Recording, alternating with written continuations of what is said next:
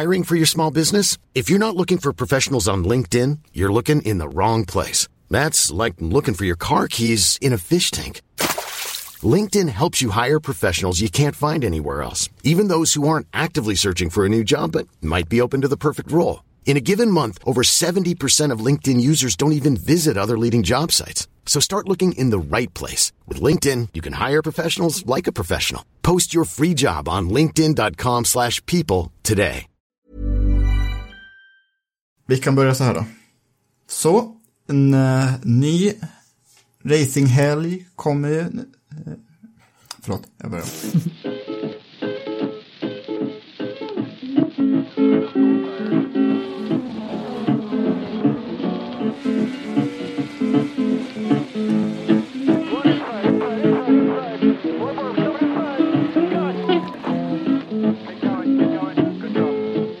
I want to know where my easy rider goes.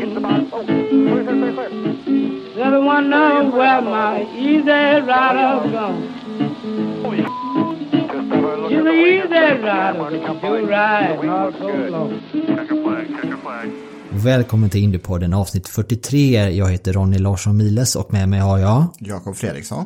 Ja, trevligt och trevligt.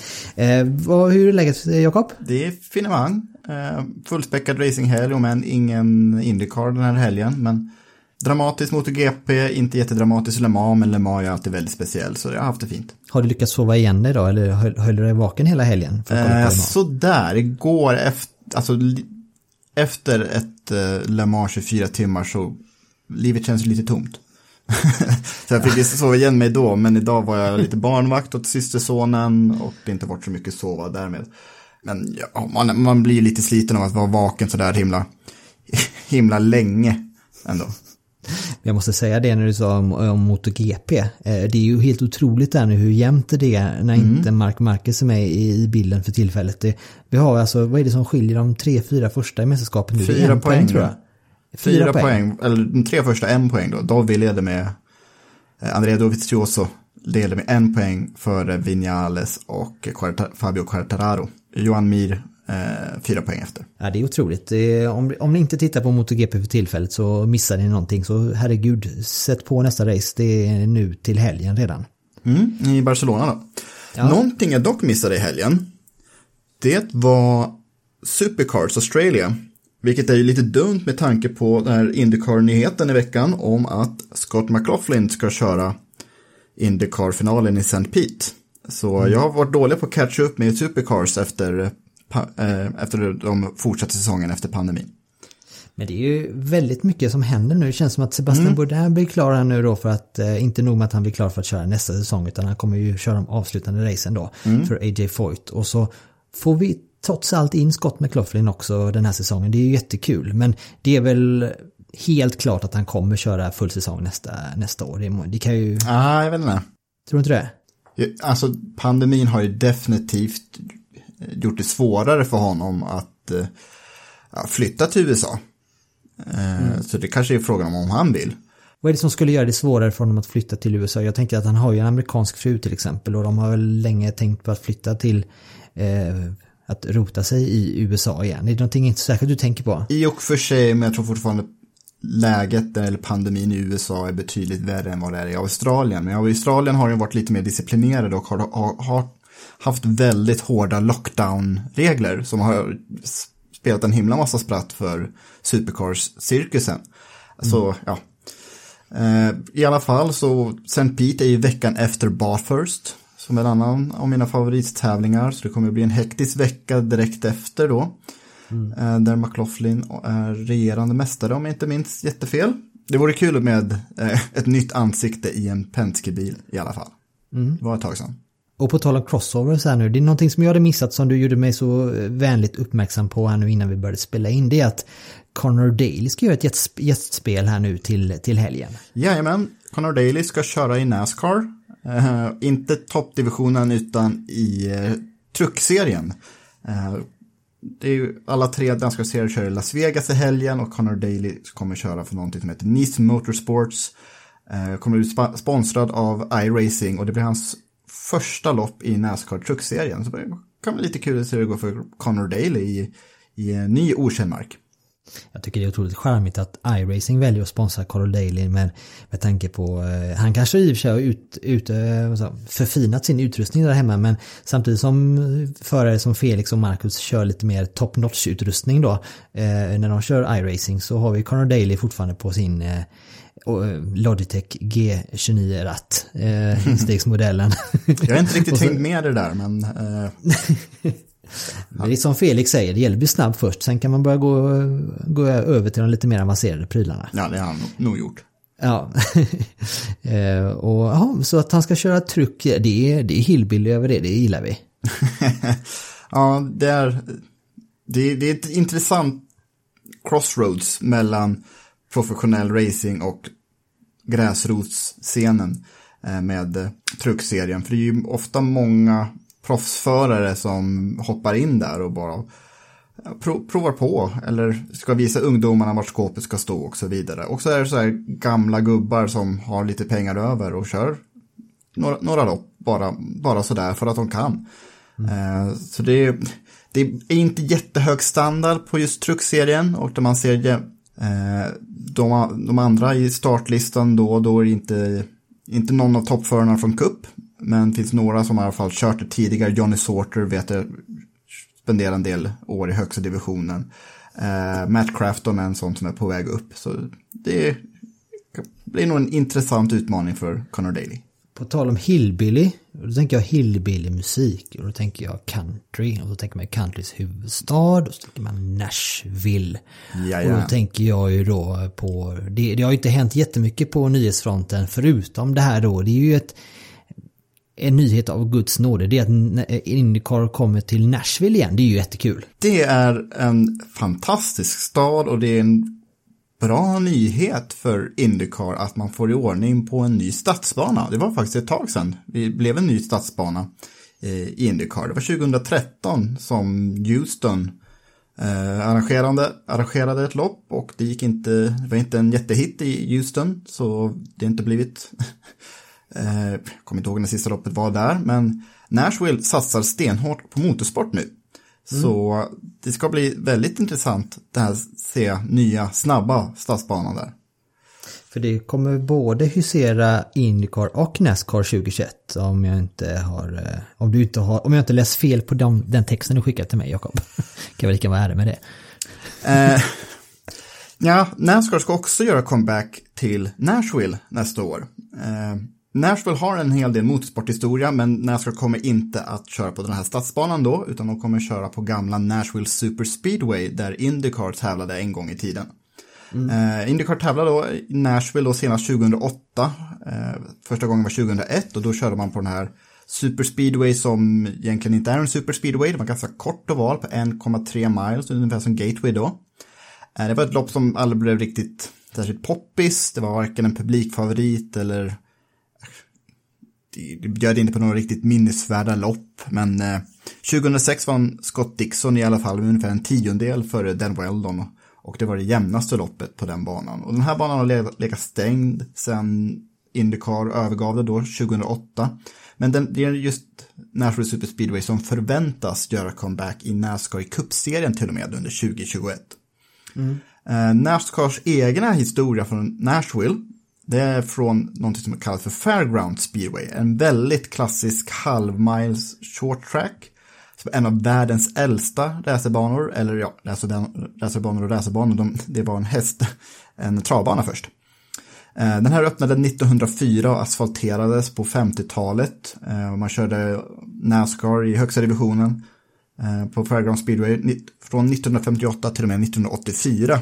Och den här banan var alltid hemmasonen Darrell Waltrips favorit. Darrell Waltrip är från Tennessee och brukade alltid ställa upp inte bara i NASCARs lopp utan även så här lokala divisioner och köra där så ofta bara kunde. Och Waltrip dominerade många NASCAR-lopp på Fairground Speedway. Du håller på med, den här, med iRacing ju, Ronny, eller hur? Jajamän. Har du, har du provat på den här banan där? Nej, det har jag faktiskt inte gjort. Den, den lades till där i våras efter att Dale Earnhardt junior pushat för den. Earnhardt junior är verkligen så här, han är nostalgisk mycket av sig. Och han har ju pushat för att iRacing ska lägga till många så här klassiska små short tracks. Eh, North Wilkes- Wilkesboro var en annan sån som man pushade hårt för. Mm. Eh, så den här banan lades till för iRacing i våras. Eh, den används än idag och det, och det här är en bana som många fans också är väldigt nostalgiska kring. Och det var många upprörda röster som menade att det här är den banan som NASCAR borde återkomma till. Inte Nashville Super Sweet Speedway på andra sidan stan. Eh, så... Motorsportintresse finns det mycket av i Nashville och det, på det sättet så är det ju inte en slump att både NASCAR och IndyCar återvänder till stan nästa år. Mm. Utan det här intresset kommer från ganska hög ort och man har ju pushat länge i den här stan för att få dit mer sporter och mer stora event. Och eh, NASCAR har ju sin årliga bankett i Na- Nashville numera till exempel. Eh, den är inställd i år, men eh, det var väldigt välkommet om du... du I Nashville så finns det ju något som kallas för Broadway, vilket är, där alla syltor ligger och trissfällor. Mm. Och där körde eh, NASCAR-gubben en, prana, en parad i höstas till exempel. Så det kommer nog bli en rejäl fest i Nashville nästa sommar.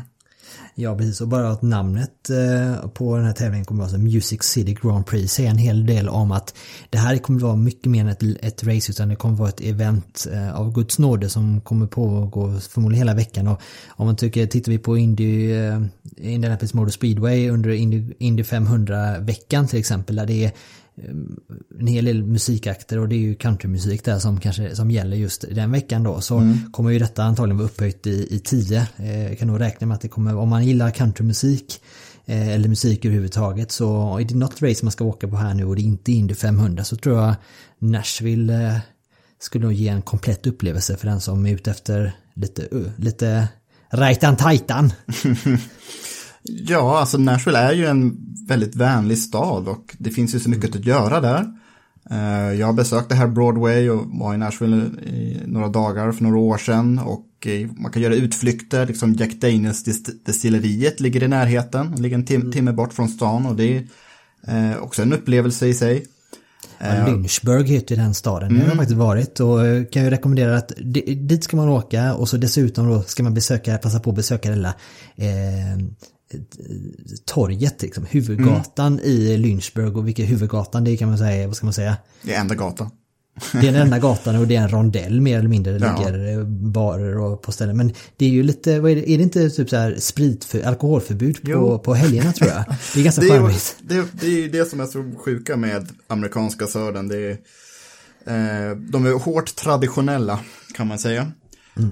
Eh, men de är flexibla i alla fall, så att Jack Daniels, de drar in turister till resten av stan också och där eh, i alla fall i giftshoppen får de sälja alkohol, men om man ska, om man ska käka lunch där då får man dricka läsk eller vatten.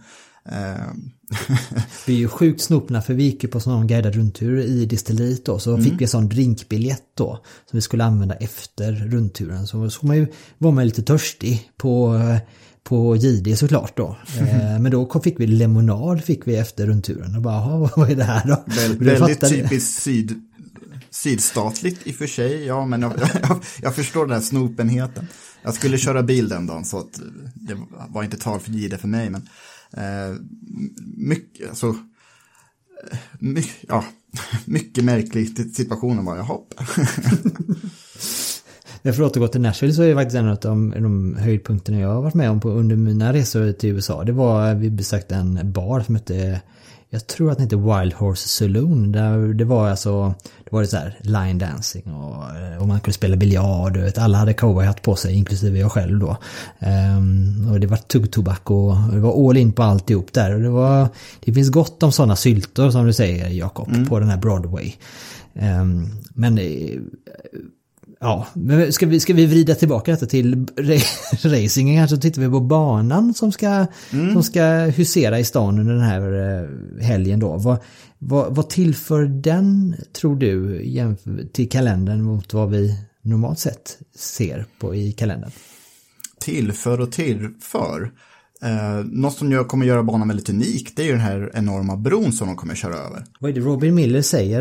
Eh, Robin Miller som skriver, journalist eh, som skriver för racer punkt com och även kommenterar för eh, N B C, va? Han eh, sa i en, skrev en artikel här nu i, eh, idag faktiskt, det, det är måndag nu, eh, att det, alltså raksträckorna där eh, över bron gissar jag, är alltså tvåhundra fot längre än raksträckorna på Indianapolis Motor Speedway. Um, och så var det, ska jag säga, första kurvan är bredare än, det finns en bana som är i Cleveland, va, som heter mm. Burke Lakefront Airport. Den är så känd, den körs ju inte längre nu på IndyCar-kalendern, men den är ju känd för, ja, det är den, den bredaste kurva jag någonsin har sett i, i mitt racingliv. Mm. Um, den ska typ matcha den på något sätt. Så att den har, och eleva, alltså, den är väldigt upp och ner också. Eh, elevationen är väldigt eh, stor också. Jag till och med får Barber Motorsport, Motorsport Park att falna. Mm. det, det är nästan det Miller säger är en bra sak som oroar mig lite. För mm. jättehöga hastigheter och stadsbanor brukar inte gå i hand och hand jättemycket. Jag mm. nämnde banan i Houston tidigare och det var ju där Dario Franchitti hade sin olycka där, en, där hans karriär tog slut liksom. Mm. Och sen senare tid så Sofia Flörsch olycka i Macau var ju väldigt otäck. Så jag är inte helt hundra på om man ska designa en racerbana mitt i stan som ska ha spektakulärt höga hastigheter. Det finns andra styrkor som stadsbanor ofta har. Mm. har. Vil- vilket den här banan ver- dock verkar ha. Den kommer ju vara väldigt teknisk och eh, den är väldigt kuperad, tror jag kommer eh, göra loppet till något eh, alldeles extra då. Men just mm. det här med höga hastigheter på stadsbanor, det, det, jag är inte såld på det. Jag tror att uspen med hela den här Nashville-upplevelsen kommer vara just allting runt omkring också. Mm. Um, så nej, men kul, kul tillskott till, till kalendern ändå. Ja, men när man tittar på IndyCars historia kring stadslopp så är det ju inte... Det finns ju mer floppar än hits, kan man ju faktiskt säga. Ja. Jag har räknat att det här är den artonde staden som arrangerar ett stadslopp eller ett lopp på lokala flygplatsen. Så då inkluderar mm. den här Cleveland som du nämnde. Och sen så i Las Vegas så har man köpt på två olika stadsbanor. I Miami tre stycken. I Detroit två stycken, i Denver två stycken, i Houston två stycken, i tre olika eh, sekvenser. Eh, och sen så stadsbanan i Meadowlands, kommer du ihåg den? Nej, faktiskt eh, inte. Du ser, eh, Baltimore var, var, en bra, var en bra bana, men den gick ju konkurs efter två år. Edmonton då? Jag känner ju att jag har ju för dålig koll på historiken och, och banorna på det sättet, så att jag... Eh, Av egen erfarenhet så vet, tycker jag ju till exempel att Saint Pete är en väldigt eh, bra stadsbana. Detroit är ju också, har ju också sitt, mm. eh, sina eh, fördelar. Så. Men ser man till hela den här listan som du radar upp här nu så har jag alldeles för dålig, dålig, dålig koll själv här. Men vilka är dina favoriter bland de här? Alltså Cleveland är en bana som... Eh, den, den, den är ju i och för sig saknad. Det, det var ju ett offer till när... Eh, Indy Racing Lead och Champ Car slogs ihop inför tjugohundraåtta och det fanns inte plats för Cleveland på den nya kalendern och då blev borgmästaren i Cleveland, Cleveland arg och nu tror jag att flygplatsen har rivits. Mm. Det är ju en bana som var som en riktig road course, men bara väldigt, väldigt bred. Så såklart. I Montreal så körde man på Formel ett-banan några år och det är, om man skulle snacka Formel ett så sätter jag den alltid i topp tre. Uh, Surfers Paradise i Australien, uh, det, det var också ett offer till när serierna slogs ihop. IndyCar alienerade stadsledningen där, kan man, kan man säga. Så det skulle jag nog påstå var mina tre favoriter. Men ändå, som jag säger, loppet i Detroit har ju funnits med ett tag och nu är det Penske som driver det. Long Beach en given klassiker, Toronto lika så. Uh, så det, om, den här listan, ska jag dra igenom den? Dra igenom den? Eller ja, inte. Det. För det. Vi har Cleveland, vi har Las Vegas, vi har Long Beach, vi har Meadowlands, vi har Miami, Toronto, Detroit, Denver, Surfers Paradise i Australien och sen Vancouver i Kanada, Houston, Montreal, Saint Pete, Edmonton, San Jose i Kalifornien, Sao Paulo, Brasilien och så Baltimore är de städer som gått före Nashville att arrangera IndyCar-lopp. Uh, och några av de här har ju varit så här uh, collateral. De, de har försvunnit av, inte för att de har varit opoppis utan av, av andra anledningar, men ändå lopp som Houston, Meadowlands, Las Vegas, Baltimore, det har ju varit för att de inte gått hem för publiken hemma, i, alltså bland invånarna i stan. Så det är liksom det, är det kruxet för Nashville kommer bli, tror jag. Ja, om ni lyssnare har någon särskild favorit bland de här som inte vi har, som inte Jakob har favoriserat här, mm-hmm. så skriv gärna om ni har någon kul anekdot eller något minne, särskilt minne från de här på, ni kan mejla till oss på podcast snabel-a indiepodden punkt se eller posta i våra sociala mediekanaler, för vi, det är jättekul att, jättekul att höra och få nya infallsvinklar. Kan inte du, Jakob, ta på dig det här i veckan att publicera ett eller två eller kanske till och med tre klassiska lopp från just stadslopp? Ja, det kan man absolut göra. Det blir lite bortglömda banor sådär. Innan vi fortsätter så vill jag och Jakob slå ett slag för vår samarbetspartner Tico Racing Shop punkt com. Det är synonymt med Tico Persson då, som driver den här unika butiken. Och unikt är väl det först det som spontant kommer till in i tankarna, tycker jag, när man tänker på Tico Racing Shop punkt com, Jakob. Man önskar nästan att man vore lite barn igen, för det liksom eh, man känner sig som ett barn på julafton när man bläddrar på hans hemsida, ja. Och eh, nu har han ju dessutom renoverat butiken till toppskick, så där finns ju allt från, det finns väl någon modell, alltså nej inte en modell utan en fullskalig riktig F tre bil tror jag. Han har gått om riktiga bilar i butiken som står alltså fysiskt i butiken då, så runt de här har han ju byggt upp då mängder av hyllmetrar med modellbilar för diecast-modeller, alltså, och så minihjälmar till exempel, posters, allting, alltså originalaffischer då till exempel, så, så att har man vägarna förbi Hamsta till exempel så är du bara inne och botanisera i ett antal timmar och prata, prata med Tico och fråga, det finns alltid goda guldkorn tror jag också inne på lagret där som man inte alltid har framme men som kan plockas fram vid, vid behov om man säger så. Ja, det ser, jag bor ju på helt, sida, helt fel sida av Sverige. Jag bor ju i Uppsala, så det är mycket närmare för dig och Gergej, och det gör mig lite avundsjuk. Men vi kanske ska börja göra så som Ullared gör, att man typ chartrar plan från Norrland ner. det, det kanske hade varit något. Men, ja. Det, ja, men det, alltså, hemsidan går inte av för att hacka det heller, för där hittar du ju allting som man erbjuder. Absolut. Till försäljning. Då. Och, eh, någonting som jag gillar ju, det är ju, alltså svensk Formel ett-historia är ju någonting som jag tycker är, är roligt att, att förkovra mig och fördjupa mig. Och det, alltså, vi har Joakim Barnier, vi har Ronny Pettersson, Stefan Johansson såklart. Ehm, och ja, så Bertil Roos, glöm inte. Bertil Roos, nej precis. Och så. Så att, du gillar ju hjälmen så mycket. Ja, ja visst, absolut. Så där är man ute efter modeller och eh, minihjälmar och så eh, kring, eh, för, kring de här förarna till exempel, så erbjuder han ju det, det också. Sen eh, får man inte glömma att eh, Tico är även officiell återförsäljare av Felix Rosenqvists supporterprylar. Så det är ju dit ni ska gå in om ni vill köpa eh, alltså pikétröjor, kepsar till exempel, eller hans eh, senaste, eller årets eh, modell, bilmodell till exempel, Entity Data-bilen där. Då är det ju till tico racing shop punkt com ni ska vända er för att hitta detta. Klistermärken till bilen har vi där. Alla Formel tre, Formel E-bilar. Så man kan förkovra sig mycket.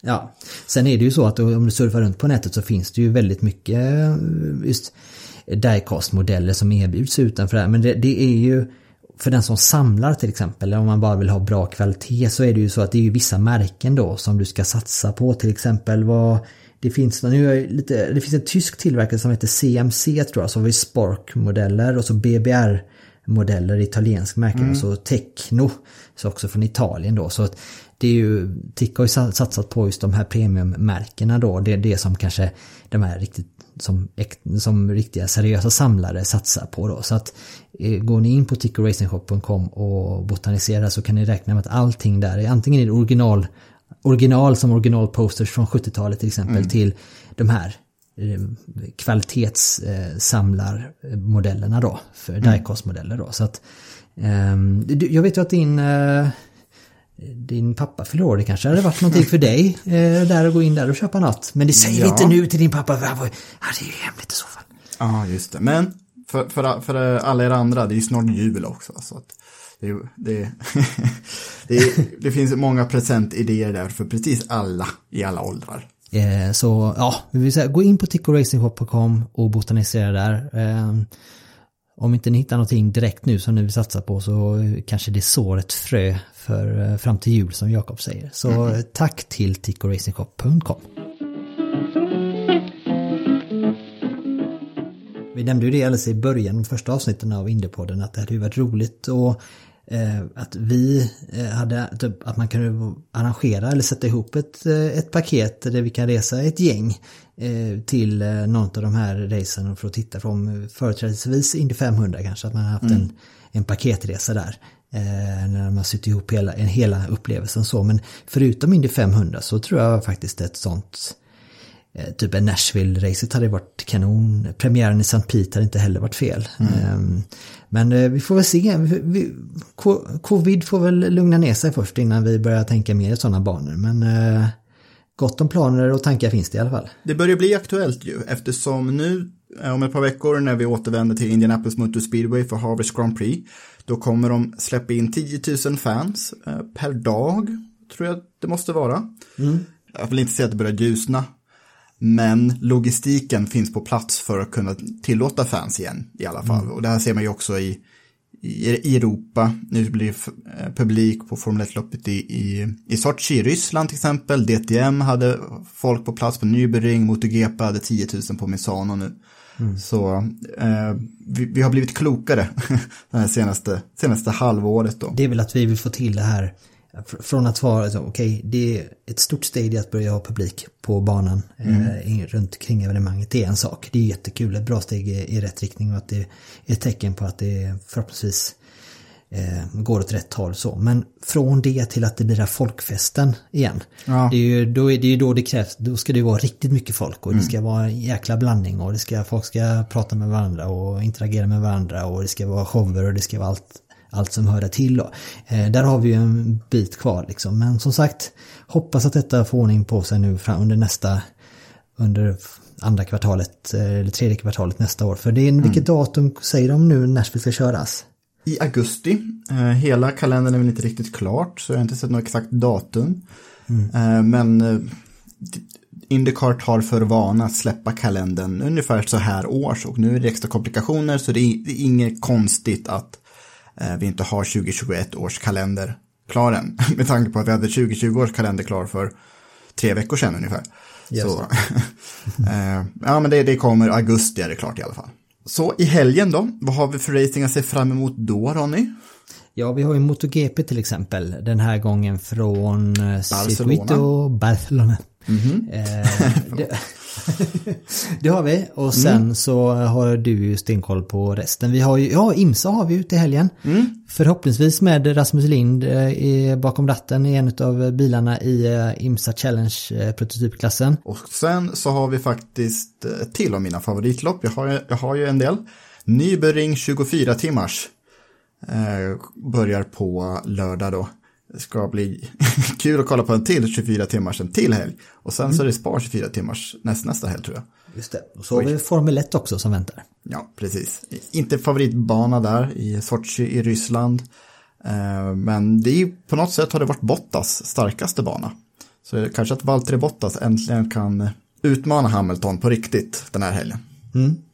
Det återstår att se, det är kul. Och sen så är det IndyCar-helgen därpå. Då är mm. det andra till tredje eh, oktober så är det ju då som sagt på Harvest Grand Prix på Indianapolis Motor Speedways eh, Road Course. Och sist men inte minst så har vi även Linus Lundqvist tillbaka på banan i Formula Regional Americas där han fortsätter anstormningen mot totalsegern i mästerskapet. I helgen kör de på klassiska Sebring, så missa inte det. Yes! Men till dess på återseende och tack Jakob. Mm, och att det är lika kul. Ja, och tack Automotorsport och tack alla som kommer med kommentarer på sociala medier och så vidare. Forts- fortsätt med det och så fortsätter vi lägga upp eh, lite mer IndyCar-content där med. Ja.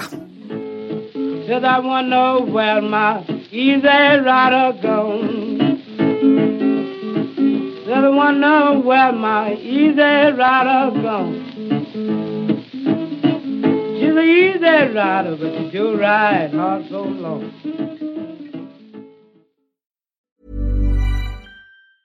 Hi, I'm Daniel, founder of Pretty Litter. Did you know cats tend to hide symptoms of sickness and pain? I learned this the hard way after losing my cat, Gingy. So I created Pretty Litter, a health monitoring litter that helps detect early signs of illness by changing colors, saving you money and potentially your cat's life. Pretty Litter is veterinarian developed, and it's the easiest way to keep tabs on your fur baby's health right at home. Go to pretty litter dot com and use code ACAST for twenty percent off your first order and a free cat toy. Terms and conditions apply. See site for details.